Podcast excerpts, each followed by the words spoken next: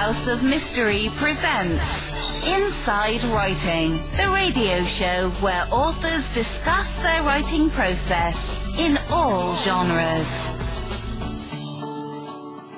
Welcome back into the House of Mystery, and I'm Al Warren. Joining me today, we got Mister John Copenhagen. How are you doing, John? I'm doing well, Al. How are you? Well, I'm good. Uh, you, I just got back from L A, and you got back from... You know, Albuquerque. Yeah, the big, the big lefty crime. Left Coast Crime, yes, indeed. It was uh, a lot of fun. Yeah, it would have been. It looks like there's. It was a good turnout. Lots of people. It was. I think people were so anxious to get back in person and see people and kind of have that feeling of community. And I mean the writers, but the fans as well. Um, so yeah, the. Uh, the sort of spirit of the conference and the energy was high. Um, so it was good. Yeah, yeah. Well, people are excited to get back at it and see people live and move around and stuff like that. I, I wasn't so excited about being back in L A, but... and, you know, four flights, and it, it all comes back to you on the first flight about how much you hate flying. Yeah, I'll say that, um, that flying, I felt like I was being folded into a refrigerator every time I got in a seat. I was like, this is just awful. Um, I can't recommend flying, but no. I recommend traveling or getting to your destination. Yeah. Vancouver to L A, I was in one of those, there's three seats per side, and I was by the window, and I had two guys with, sitting beside me that were both six five and probably three hundred pounds. Yep. Yeah, my headphones. I had lost my headphones, so I couldn't even listen to music. It was terrible. Oh, yeah, I play the game of who am I going to be sit, ne- who's going to be sat next to me? I guess the way of putting it. And I, um, yeah, I, uh, I almost always uh, don't get my wish. That's how it goes. Yeah. Okay, well, um, let's see. Now we have got an interesting guest here. It's a friend of yours, isn't he? Yes. Great writer, Alex Segura. So, oh, well, well, let's welcome to the show. Uh, welcome, Alex. Thank you for being here. Thanks for having me. I'm excited to uh, chat.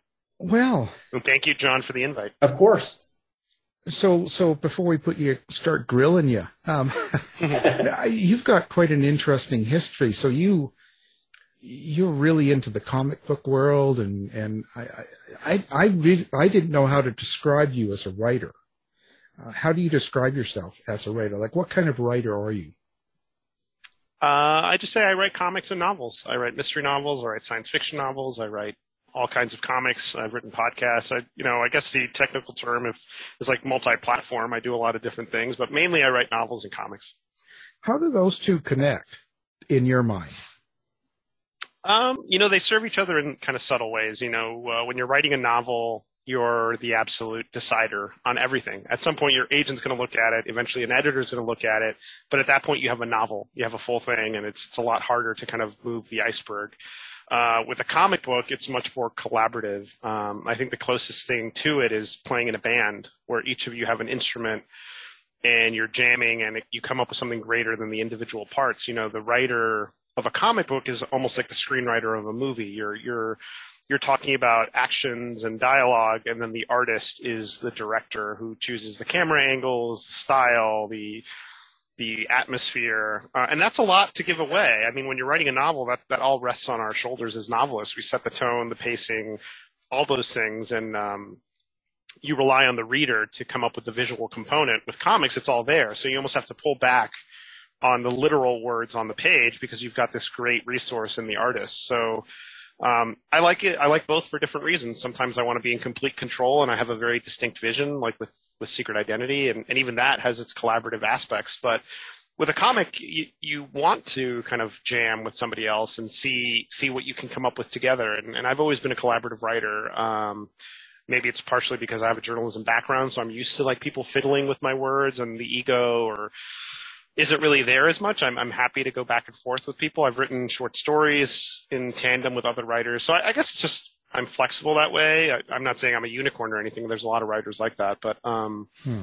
those are the big differences. And I, I think they help each other because when I'm writing prose, I'm thinking visually, and that helps me pull back from description. You know, I describe things enough so you as a reader can create your movie in your mind. Um but I don't over describe for the sake of just having those details on paper. Uh, and with with comics, um, I try my best to make the words I do have count, so they feel evocative and complement the art, as opposed to just kind of repeating what the art says. You know, sometimes when novelists come in to write their first comics, they tend to overwrite because they're not used to having that resource or having that um, visual. So they, you know, they'll say, you know, Tom walked through the door. Well, you don't have to say that because you can literally draw Tom walking through the door. So then, what do you say? And that, that's a whole different kind of skill set. But um, how do you give that yeah. up as a writer? But like, if you're a fiction writer, how do you give up that, um, um, I guess, control to other people? It's hard. I guess I think, you know, as novelists, you're used to having absolute control. But with, with comics, you have to go in understanding that you're not in control. And that's almost liberating because you do your part and you pass the baton. Like I literally all write the script or the plot. And the, the plot is just a less detailed version where you're not telling the artist what to draw panel by panel. You're just giving them a general page by page sense of what to do. And that's part of the fun. You kind of let go and see what they come up with. And it's always different from what you expected or what you visualized. And if it's great, it improves upon what you visualized. It makes it something better that you didn't expect. You know, there's sometimes there's instances where the artist, you need to nudge them in a certain direction or you have to have some conversations. But nine times out of ten, it's better than you'd envision. And that's the fun of comics, that you're you're kind of creating this thing collaboratively and it's becoming something wholly new that you couldn't have done on your own. Well, let's talk about that one time out of ten. Have you ever worked with someone that you just thought was just getting it wrong from what you thought it should be? And who was it? No, I mean, it's never been a situation where I'm like, oh, this is bad. I think it's, if anything, my rule of thumb is if I'm working for with an artist for the first time is I go full script, or at least ask them and say, do you want me to do full script? And all that means is like it's written like a screenplay, mm-hmm. and you say, page one, five panel page, we're inside the apartment, and John and Alan are having a, a heated conversation. Panel one, John raising his arms, screaming. You know, you just get into a level of a minute detail. So you know the artist is going to hit the things that you have to have in the story. So it's, I've never really gotten into a situation where the artist just totally bombed and I just had to like really kind of recalibrate what I was doing. But, you know, sometimes you have to have more conversations with an artist than you other times. And when you work with someone a few times, you kind of create a rhythm together. So there are artists that I've worked with a number of times that I don't have to explain everything to that level of detail. I can say, okay, page one is going to be the Lynx jumping across a few rooftops, and then she throws a star and catches the thug, and he falls down, and you close the page with a close-up on the Lynx looking surprised. And, and you can have that kind of shorthand because you know the artist is going to deliver and pick up on the things you want them to deliver on. So basically, you're not going to tell me who you didn't like working with. Yeah, no. Yeah, I don't do that. Alex, I'm really curious just because, you know, moving between um, two different forms, and but they're both being narrative forms. Do you, uh, does it ever help? Does one ever help or inform the other? Or uh, maybe get in the way at times, like you're trying to shift your mind into novel writing mode, and you've been, you know, thinking in, in comics mode. Like, is that what's the relationship there? I'm curious. Yeah, that's a great question. Um, I like comics because they're short bursts in terms of the time that I have to put in to create an issue or a script or a plot. And obviously, we all know novels are this immersive, all-consuming thing. Like, um, when I'm working on a novel, that's just what I think about all the time. You know, I go to bed thinking about the novel. I wake up thinking about the novel. I obviously have to do things like feed my children and survive and go to work. But, you know, it becomes this all-consuming thing in my mind. And, I, you know, I create like thousands of song pl- playlists, like just so I'm thinking about the book. Whereas with comics, I do think about them, but it's much more – it's like putting a puzzle together. It's like I have twenty pages. Only so many things can happen on a page. I can only have so many panels on a page. I can only have one action per panel. I can only have so many words per balloon on a panel. You know, it becomes, it's all, I don't want to say it's algorithmic, but it's, mm. it's something much more mathematical to putting a comic together, like the pacing of it, at least if you're doing like an action or crime or superhero story.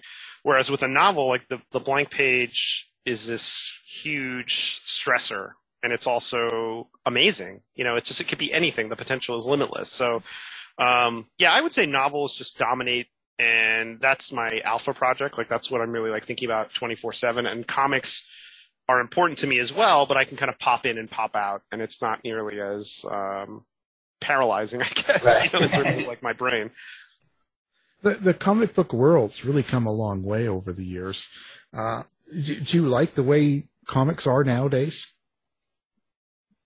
Yeah, I mean, I, I think comics, I think comics are now considered a medium, which is what it's always been. It's a way to tell stories, and I think a lot of times people just assume they are a genre, like there's superhero comics, when that's actually not true. There's memoir comics, there's crime comics, there's sci-fi comics, and, and I think people are finally coming around to, and I hate the term literary, but people are understanding comics in a literary way. They're seeing it as just another tool for authors and artists to create stories. Um, and I think you're seeing creators really come to the medium and do amazing things. Um, and they have more options. You know, you don't have to do, you don't have to do comics only for Marvel or D C or these kind of established places. You can do them on the web. You can do them, you know, you can print your own comics. You can create, you know, your own stories in your own way.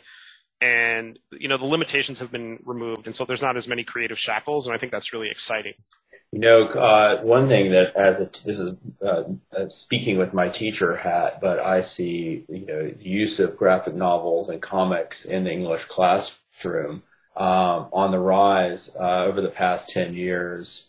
Uh, and I currently teach students with dyslexia and related mm-hmm. learning differences, and they're, it's just like amazing what I've been able to accomplish because of um, you know well-crafted uh, graphic novels. Uh, and so, I mean, it's just it's, it's sort of in in terms of education, it's kind of found this interesting place. That, That's great to hear. Yeah, it really has. I think you know I learned a lot. I. I was a reader that started with comics as a young child. You know, that pairing of visual with words was such a great doorway into loving to read. And, you know, when, when somebody asked me, like, what, you know, should kids start reading with comics? I'm like, whatever gets them reading mm-hmm. is good to me. You know, whatever gets your brain working and gets you into the habit of reading and makes you love reading, that's that's the way to go. Uh, and I think there's that's a very unique way of telling stories. Like, you have the visuals there, you have the words there. It's, it's such a, a fun doorway. Yeah, yeah, absolutely. Do you like the way comics have been transitioned into like uh, T V shows and movies and ser- series and things like? Do you think they they do a good job turning them into something different? Yeah, I mean, I think it varies. I mean, there's sometimes there's a great adaptation that um, departs from the source material but is still amazing. Um, then there's shows that adhere to the source material and, and are also amazing. I think it's. Um, I try not to think of it in these all-encompassing terms, like are adaptations good or bad. I think overall, it's great to have more more awareness of the stories, because anytime you see a show like WandaVision or um, or Ant-Man, not Ant, not Ant-Man, but or Peacemaker, it gets people interested in the source material, and it gets people kind of coming to comics, which is always good. So now your book, Secret Identity. Let's let's talk about that. Um, mm-hmm. What's the basic premise of this book? Yeah, Secret Identity is set in nineteen seventy-five New York, and it tells the story of Carmen Valdez, who's a queer Cuban-American woman who moves from her hometown of Miami to New York to work in comics, which is her dream. She grows up reading comics. Uh, it's a very strong touchstone between her and her dad. She has a lot of strong memories of going to, you know, the pharmacy and picking up comics, and her dad learned how to speak English by reading comics. Um, so she gets a job as a secretary at this third-rate publisher called Triumph Comics. Uh, and this is a different kind of industry than comics today. You know, comics weren't seen as this literary thing or this pop culture phenomenon. It was very disposable and um, fleeting. You know, there, there were no comic shops. There weren't really conventions at the time. So it was a very kind of Um, rickety industry, you know, that people didn't know if it was going to survive. And so Carmen is a fan, and she joins Triumph as a secretary, and she's pitching her boss, who's a little bit of a blowhard, this guy Jeffrey Carlisle, and she basically makes it clear she wants to write. And it comes to a head early on in the book, and he says, look, I have a line of people out the door, of friends that I have to keep fed with freelance, and I'm just not going to give you any work. I just, how would it look if I'm like giving my secretary work? It would just be weird. And then so it's obviously a low-grade misogyny that to, in his eyes, he's doing her a favor, because he tells her, hey, I have plans for you. I have great ideas for where your career should go. And, and she says, I don't want that. I want to write. This is why I came. And I don't see why I can't have this opportunity. And so she she goes back to her apartment. She goes through her old comics as kind of like a nostalgic uh, remedy. She's just feeling down. And a colleague, a younger colleague, this guy Harvey, who's a junior editor at Triumph, appears at her apartment door and says, I've gotten this assignment from Carlisle. He wants me to create the first female superhero for Triumph Comics. I don't know if I can do it by myself. I know you want to write. I know you're a fan. And Harvey is like her smoke break buddy. They talk comics. They they are they're not super close, but they're kindred spirits in terms of their passion for the medium. And so Carmen's smart. She realizes this is not an ideal situation. She sees the red flags, but um, she does it. I mean, when your dream is dangled in front of you, what are you going to say? I think that's that's the, the root of the beginning part of the story. And so they create this character called the Legendary Lynx. They uh, Carmen is fully prepared. She's got scripts ready, half you know half done, but ready enough where Harvey can kind of put his um, his touch on it as well. And um, Harvey then turns in the scripts, and it becomes a huge hit. But then Harvey is murdered, and the scripts were turned in without Carmen's name. Um, and so no one knows Carmen has anything to do with these stories. The character becomes a runaway hit for Triumph, and she's got to basically take on the role of amateur detective to not only figure out what happened to her friend, but to reclaim this thing that was such a big part of her. I think that's really, when I was crafting the story, that was the only thing that I thought could pull Carmen into the role of amateur P I.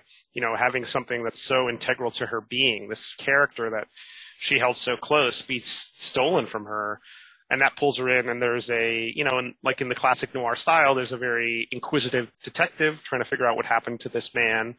Um, there's an old flame from Miami that shows up and complicates Carmen's life, and that's that's really the initial setup. So how do how do you experience your characters? So like Carmen, how do you um, do you visualize them? Do you hear her? How does this work for you? Uh, it's visual. Yeah, and one thing I also want to note about Secret Identity is that as you're reading Carmen's adventures in prose, you hop into sequences told in comic book form that are drawn by Sandy Jarrell that show you the Legendary Lynx comics. So you kind of see the comic develop as Carmen's story develops, and it's in kind of meta conversation with the prose. Um, but for me, it's always visual. I always think in visual terms of the characters, and um, I create like these casting documents where I – you know, drop in actors that I have in mind for um, for these characters. And that helps me just visualize the story. And that, that's why I listen to a lot of music, and the music kind of helps me set up, you know, what the different scenes in the book. I can't listen to it while writing, but I do listen to it a lot while thinking about the book. So Carmen showed up to me right around the time I knew my next book was going to be a murder mystery in comics. I, I kind of knew it would be in the seventies. I, I didn't know what the plot would be. And then she appeared.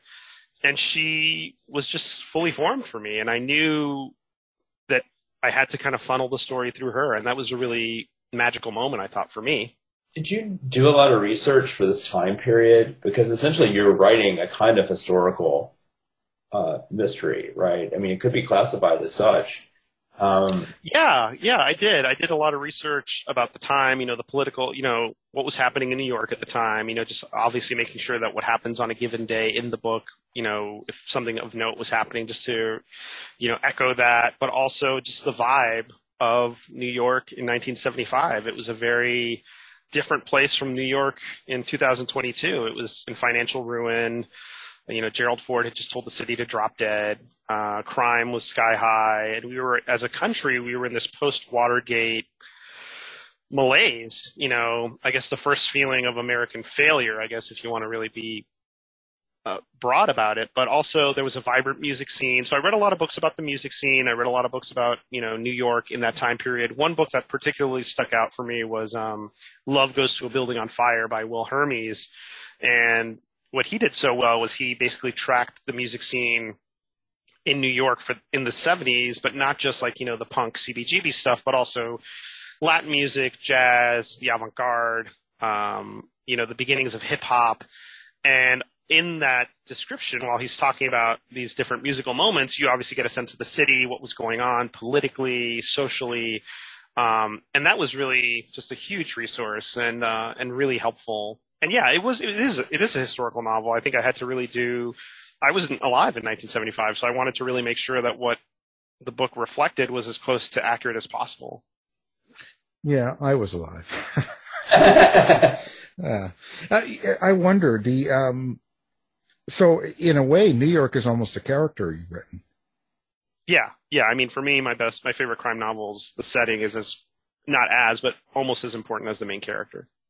Uh, now, so Carmen, how do you get into that mind? How do you create a character that's going to play and sound real when it's someone that's not who you are? Like, this is a completely different type of person living in a different time. Yeah, that's a great question. I think, you know, Carmen and I have a lot of things in common. You know, we're Cuban American, we're from Miami, we we both moved to New York to work in comics. We have, there's some parallels there, but we're obviously very different. She's a queer woman, I'm a straight man. Um, I think the best thing, when I decided this was what I was going to write, I knew I would need help, and I knew I would need sensitivity readers. I knew I would have to do a lot of reading on my own to just try my best to evoke this character. But I also, you know, I think a lot of people say sensitivity readers, and they use that as a checkbox, like, oh, I got one, so this is good. Um, and at the end of the day, the ultimate judge is the readers. The readers are going to read it and decide whether you've landed and you've been honest and transparent. Um, So for me, it was really taking the notes, and I got notes. I mean, uh, you know, I had queer women sensitivity readers. I had women that worked in comics as informational interviews during the time that they worked in comics during the time that gave me um, insight into what it was like to be a woman in comics at the time, or just a woman in publishing at the time. Um, and I just tried my best to listen, you know, with the understanding that I'm writing a mystery, and it's, It's much, it's, that's what, it, that's what it is. And so I didn't try to tell that Carmen's definitive experience as a queer woman. You know, I, it's not my place to tell that story, but I think in terms of representation and in terms of bringing some variety to the protagonists of mystery novels, it, it felt like it was a good thing to do. And I just tried to be thoughtful about it. I, you know, I did as much reading as I could. I spoke to as many people as I could, and, and I, I shared the manuscript at various stages. And I, I just tried to be mindful that I was writing outside of my experience, and and tried to be as transparent as I could be about it. I was uh, on a panel at Left Coast Crime, which it, I'm not going to remember the exact title of it, but it essentially was writing characters who you aren't, you know, and Um, and there were, uh, every, all of us had written characters um, that were different than us. Um, and, you know, I, I write from a straight female point of view a lot. Um, and I think it's it's really interesting because a lot of the audience, we got lots of questions like, you know, well, you, are you worried about writing something that, you're, that you aren't? You know, is this something that is, you know, you know, always worrying you or keeping you, holding you back? Or uh, something you feel like you're going to be called out for. And I don't know, when, when you were, clearly you've done a lot of research and sensitivity readers, but um, it was certainly something I had to think a lot about. And it sounds like you've gone through a lot of those uh, those same thoughts. But do you, do you ever have a reservation or anything along those lines, or how do you feel about that? Yeah, I think my concern was mainly just doing it well and doing it right.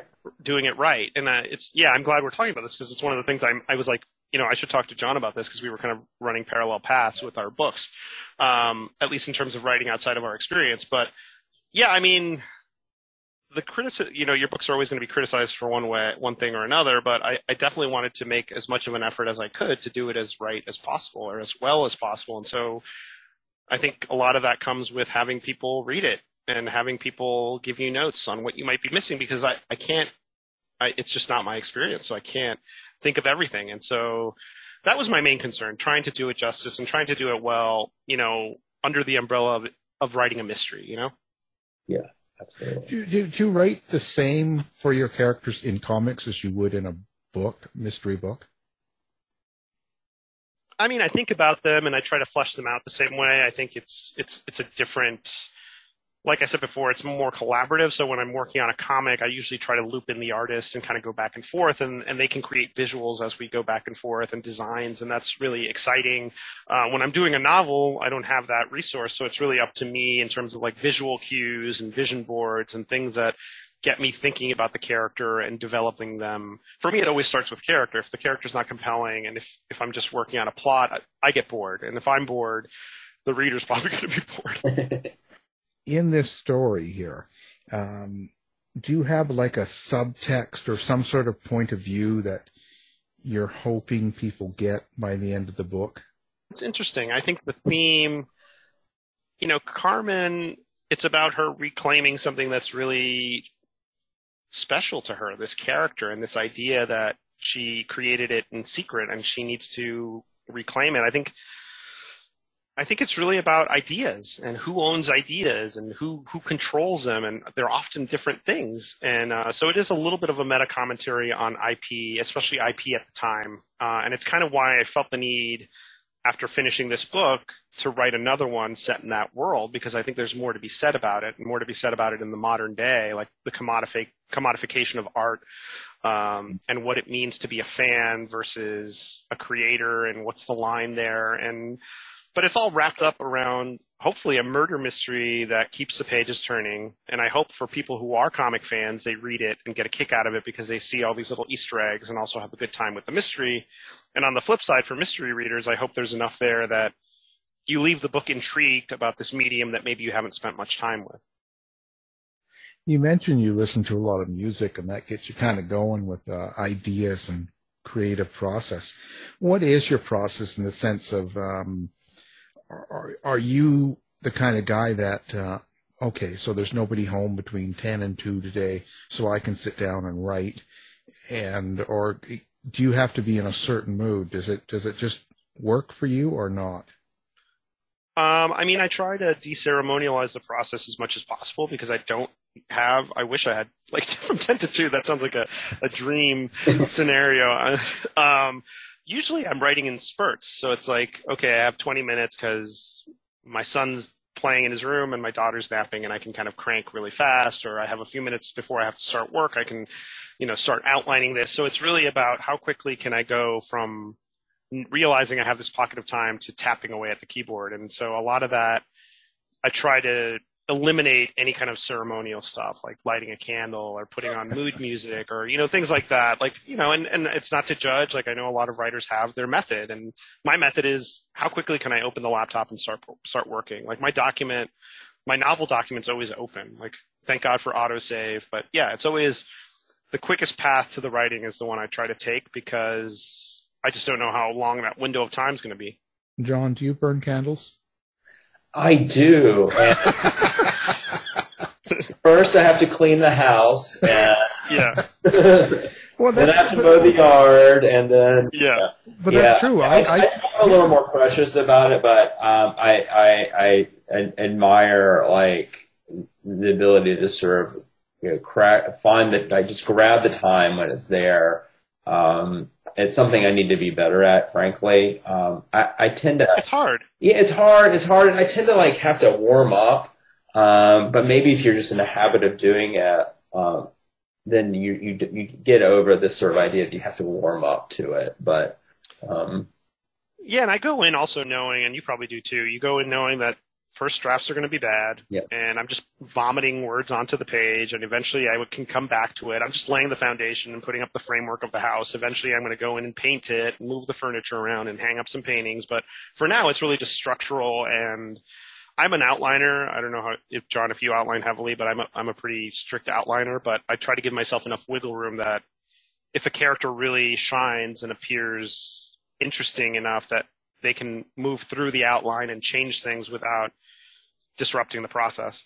Yeah, I, I used to uh, be uh, not necessarily start off with an outline, but then about somewhere between seventy and one hundred pages in, really nail things down. And I used to do that too. I thought I was insane. Uh, I was insane, I think. I think it's insane. I, I outlined the two follow-up novels to Savage Kind, and I, it is a joy to sit down and just be able to think, not worry about all the mechanics, but just write. Uh, right. Yeah. Always, always, you know, allowing myself to go a direction that might crop up, you know, not being uh, slave to the outline, so to speak. Yeah, it's. I think you, you kind of set up the tent poles, and you know generally where the story's going, because I always have to know how it ends, or who the killer is, or what the big reveal is going to be. I need that. But you know, li- you know, you have these like markers that guide you, but you can veer off and take a detour. You know, there's a character in Secret Identity that shows up in the first third, and she was meant as just kind of this like oracle type character, like hinting that there was more, more to know about Harvey, and I, I thought that would be that, and then she just kept showing up, and had I just gone strictly by the outline, she would have never shown up again. Um, but there were these openings, and I thought, well, why not use this character here? And, and, and, you know, she became this integral part to the final act, which was interesting. Wow. So do you, do you actually um, hear voices? um, I don't, I mean, I don't know if I hear voices. I definitely, I definitely, you know, I read the books out loud as part of the editing process, but I do, I do try to give each character their own unique sound or their way of talking, or, and that just comes with the territory. I think I do hear them in my head, but it's never, it doesn't ever feel like there's a struggle for control. Well, I always find it is quite, uh, quite different talking to people that writing fiction, you know, in, in, in the true crime and nonfiction world that I write in, the, um, you don't really get to choose the outcome. You don't really get to choose a lot of the um, aspects of the character. It's it's there. You're just you're just learning about them and trying to portray it. Y- you actually get complete control. There's a certain freedom, I guess. Yeah, yeah. I mean, definitely. You you you can craft the story as you see fit, and uh, and and you can tweak the characters as you see fit. I think one of the challenges with Secret Identity is that I really wanted it to have that sense of verisimilitude, where you're, if you are a comic fan and you see all these name drops and mentions in the book, you could squint and feel like this existed in that time. So that had to do a lot with just factual accuracy, but also making sure the characters didn't seem just like archetypes. Like, you know, Jeffrey Carlisle, who's the, you know, the C E O of this Triumph company, could have very easily fallen into being like this J. Jonah Jameson or Stan Lee riff, or Doug Detmer.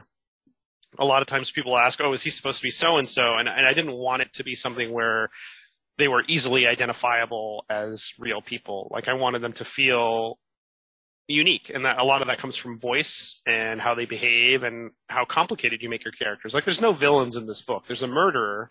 But I think if you read the book, you, un- you kind of, on some level, understand why it even happened, too. That's interesting. It's a really interesting concept. Totally different than what I do. Um, What so your process? Um, so you're saying you, you can you just sort of spurt and do things. You outline, so you're you're organized in a sense. You you put down on paper. You you know where it's going to go. Um, but again, does that does things in your life going on around you, does that affect the mood and how you write? You- yeah, I mean, the pandemic was challenging. I think I poured myself further into work, and that made me more productive. But I think at a certain point during the pandemic, you also realize, like, I need to take a break.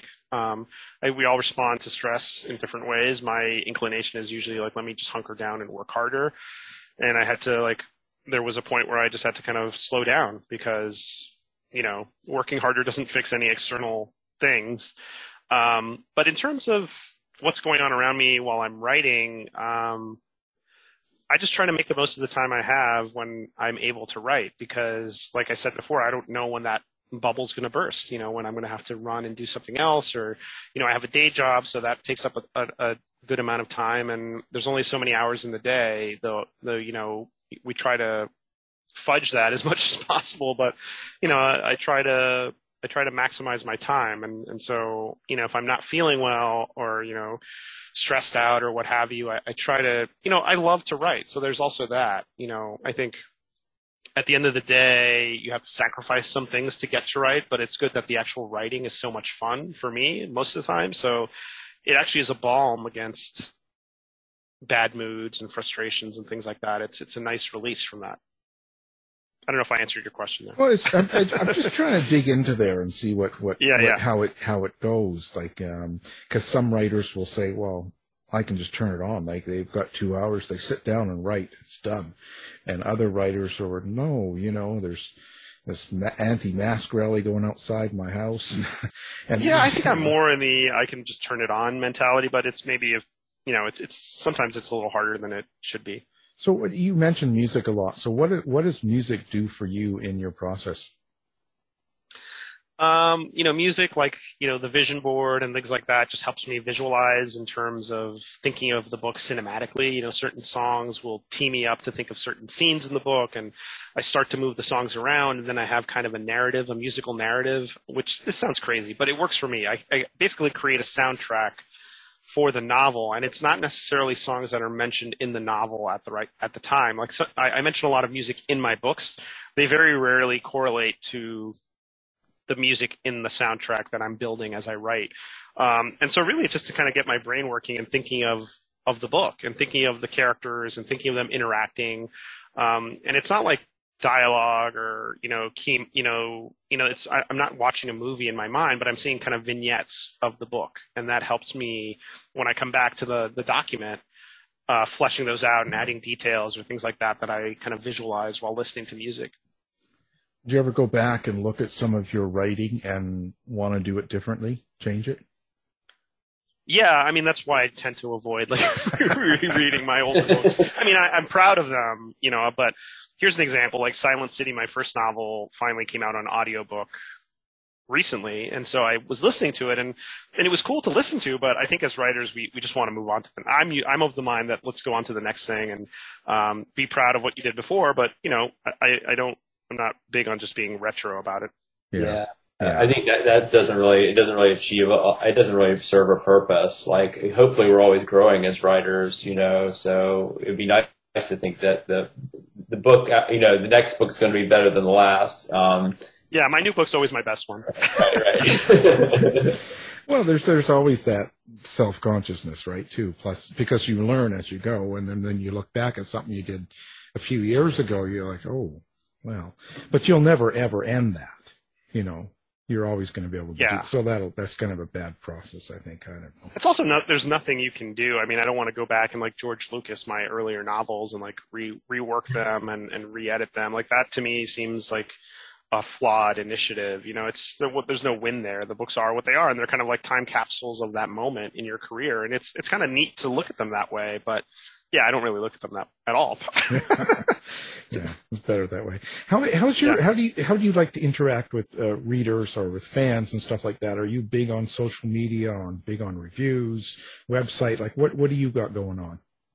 Uh, yeah, I have a website. I have a pretty active Twitter account. Um, I'm kind of weaning myself slowly off Facebook. Just you know, I, I think social media as a whole can sometimes be a little overwhelming, but I think Twitter's a lot of fun in terms of reviews. Um, I forget who gave me this piece of advice, but it's really valuable. Is it was, um, you know, spend as much time on the good reviews as you do on the bad reviews, which is, you know, whenever I get it or whenever authors get a good review, you're on to the next one. You're like, what's the next one? You know, give me another one. Give me another hit of this like rush.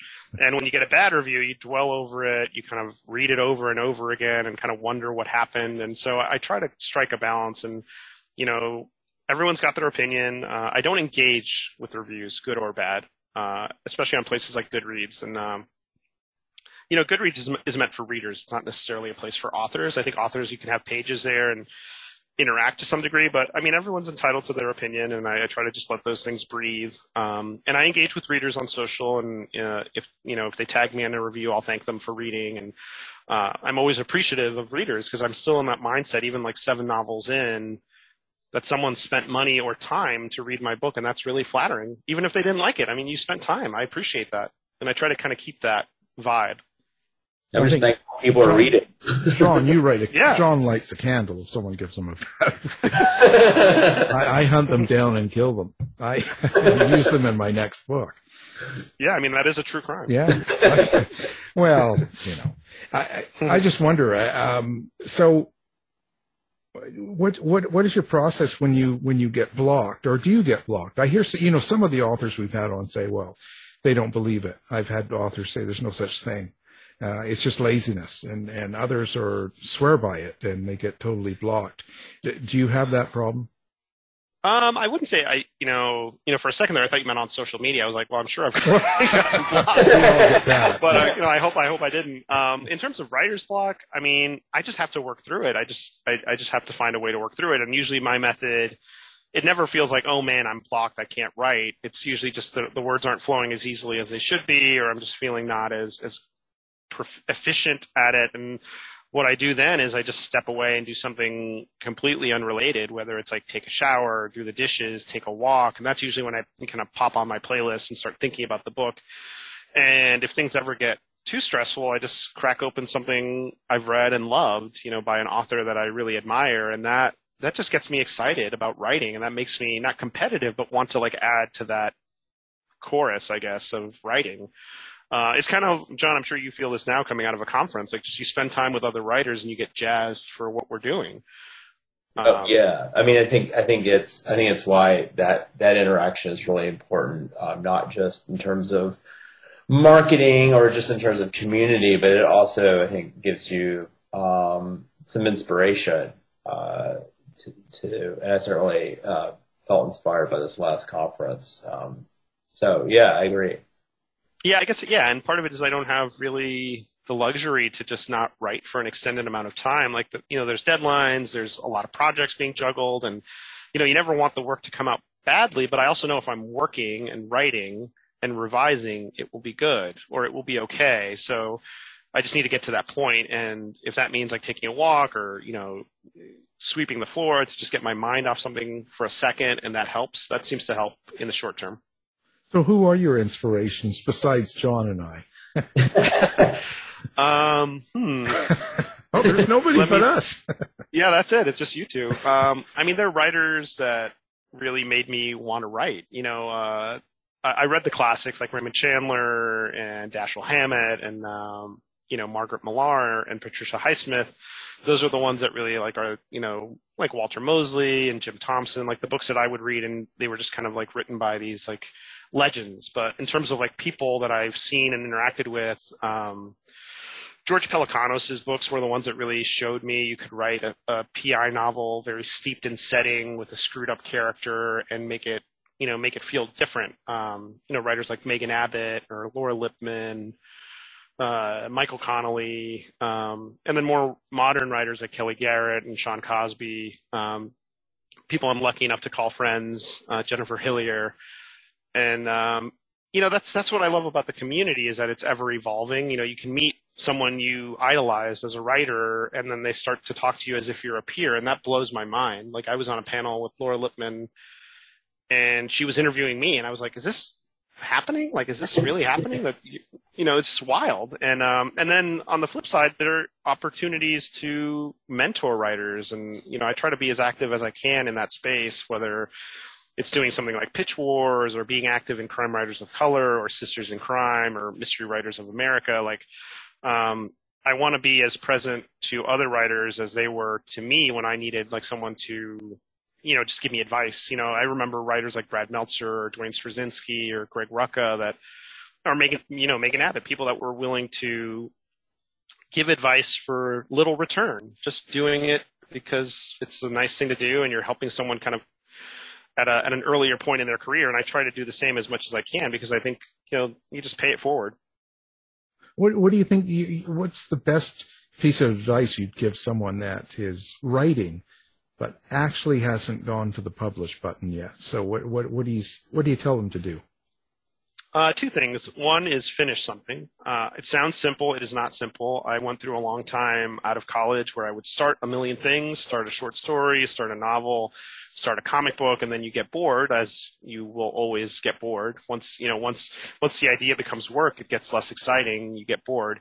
Um, but you really can't play until you have something done. And whether it's a short story or a novella or a comic script, you need to finish it. And then you need to go back and rewrite it and make it better.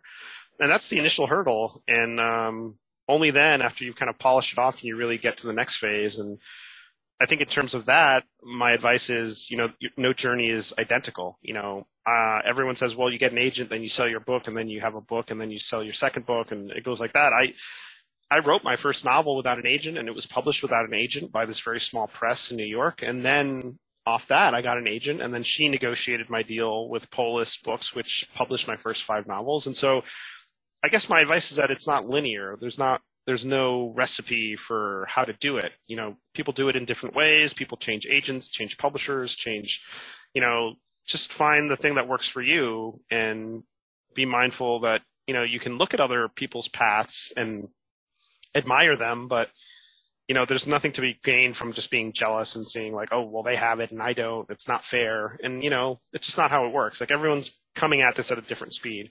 Right. Um, so someone that's never heard of you before, which I find very hard to believe, um, what what what one piece of work would you say best represents you, or what would you lead them to? They could only pick one work. What would you tell them to read?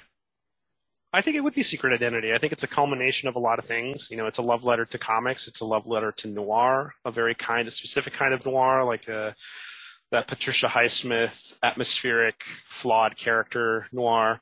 Uh, it's got comics in it. Uh, it's got connections to my hometown of Miami. It's got a strong protagonist. Uh, it's, it's it's got pretty much all the things of me in in one book. So, hmm. Well, you know, it, it, did it turn out like when you first have a book in your mind and you're kind of outlining it, beginning and how it ends and kind of the big things going on? Did this book end up like it was your vision at the beginning? I think it became more complex in a good way, more textured, more layered. Uh, I really enjoyed spending time in, with the characters, and it became much more of a character piece than a plot-driven mystery. Though the plot is there, and the mystery is there, and there's a payoff and the conclusion and all the all the things you need for a mystery, but it really became more about Carmen and her quest to get this character back, and that, to me, felt really resonant uh, in a way that I wasn't expecting. Well, so let's give out your website and all the information. So where do you want people to come find you? Sure. My website is alex segura dot com, and you can find me on Twitter at alex underscore segura, S E G U R A. And I also have a Facebook author page and an Instagram at Alex Segura J R. Great. We'll have that linked up to our site, of course, so people can do awesome. One click and they can find you and stuff. Any any Tinder or Grindr or anything else to give out? Or no, no, no. Okay. Well, I always give the option. So what's next? What's next for you, Alex? What's coming up? Um, yeah, I'm working on a sequel to Secret Identity that's set in the modern day. It's uh, it's going to feature a new protagonist, um, and Carmen will be a character in the sequel. It'll have comic book sequences as well, but this is very much the other side of the coin. Like if if in nineteen seventy-five comics no comics didn't have any idea of what to do with characters and I P, they were fleeting and and not, you know, not important. This is the opposite, you know, where every shred of I P is, you know, exploit, exploited and profited on, and, and what happens in that scenario where you're given the opportunity to write a character you love, but you find that the uh, the underlying story of that character is is rooted in something a little more devious or dangerous, and that's that's kind of the crux of the next book. Well, that's interesting. Well, you're you're an outline guy, so you kind of outline this sort of stuff. How does that work in a sequel? I think the challenge, I, you know, I guess if I didn't hate the term, I'd call it more of a pseudo sequel. It is a sequel, but it's not the kind of sequel that, you know, if you don't read Secret Identity, you'll be completely lost. I want it to feel like its own thing. And that's the challenge. That's really the challenge, to make the sequel feel like it stands alone. And you would benefit from reading the first book in terms of like little nods and little details that you wouldn't get without it, but it can also be its own thing on its own. Yeah, because if you bring in some of the same characters, you kind of, you've taken them through a journey in your first book. So like Carmen, how do you get people up to speed on her? I think you just have to kind of be creative with how you relay that. You don't want to have like pages and pages of exposition where the new protagonist is just like, well, here's Carmen Valdez who da da da da da, you know. And that was one of the things with with Secret Identity. I didn't want it to become a Wikipedia collection where it's like I mention a comic book creator and then I have to drill down and explain the bio. I wanted it to be something where you're just getting the atmosphere. Like on Mad Men, you don't you don't get every bit of advertising explained to you, or, you know, it's you're just riding along and kind of absorbing the details. And so I, I, I try to do it that way. Do, do you like a lot of the noir, how do I say this? Do, do you like a lot of the more modern mystery crime writers today over years ago? Yeah. I mean, I think, I think we've got such a diverse, such a great diverse lineup of authors, you know, not in terms of storytelling, in terms of the stories they are telling, their backgrounds. I think it's a great, it is a golden age for us. I mean, you have, the, you know, the cozy subgenre in particular is becoming so much more diverse than it was even five to six years ago, or you're seeing, you're just seeing so, there's so many different kinds of stories. I feel like readers are so lucky to have so many different voices, and I think it's only the beginning, and I think we need more of it. Do you like the, the current publishing world, like the, you know, Amazon and Ingram Sparks, the way it's kind of split now? You've got like, uh, you know, a lot of the um, online sales, and then you have bookstore sales. I mean, I think indie bookstores are the heart of the industry. That's the stuff that's going to stick around, you know, those relationships with the people that are actually going to hand sell your book to a reader.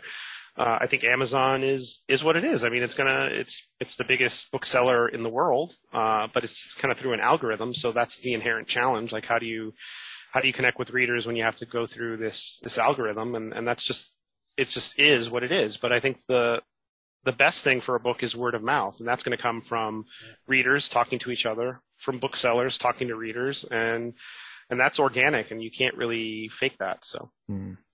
yeah yeah it's like the drive-through. Come on, Amazon.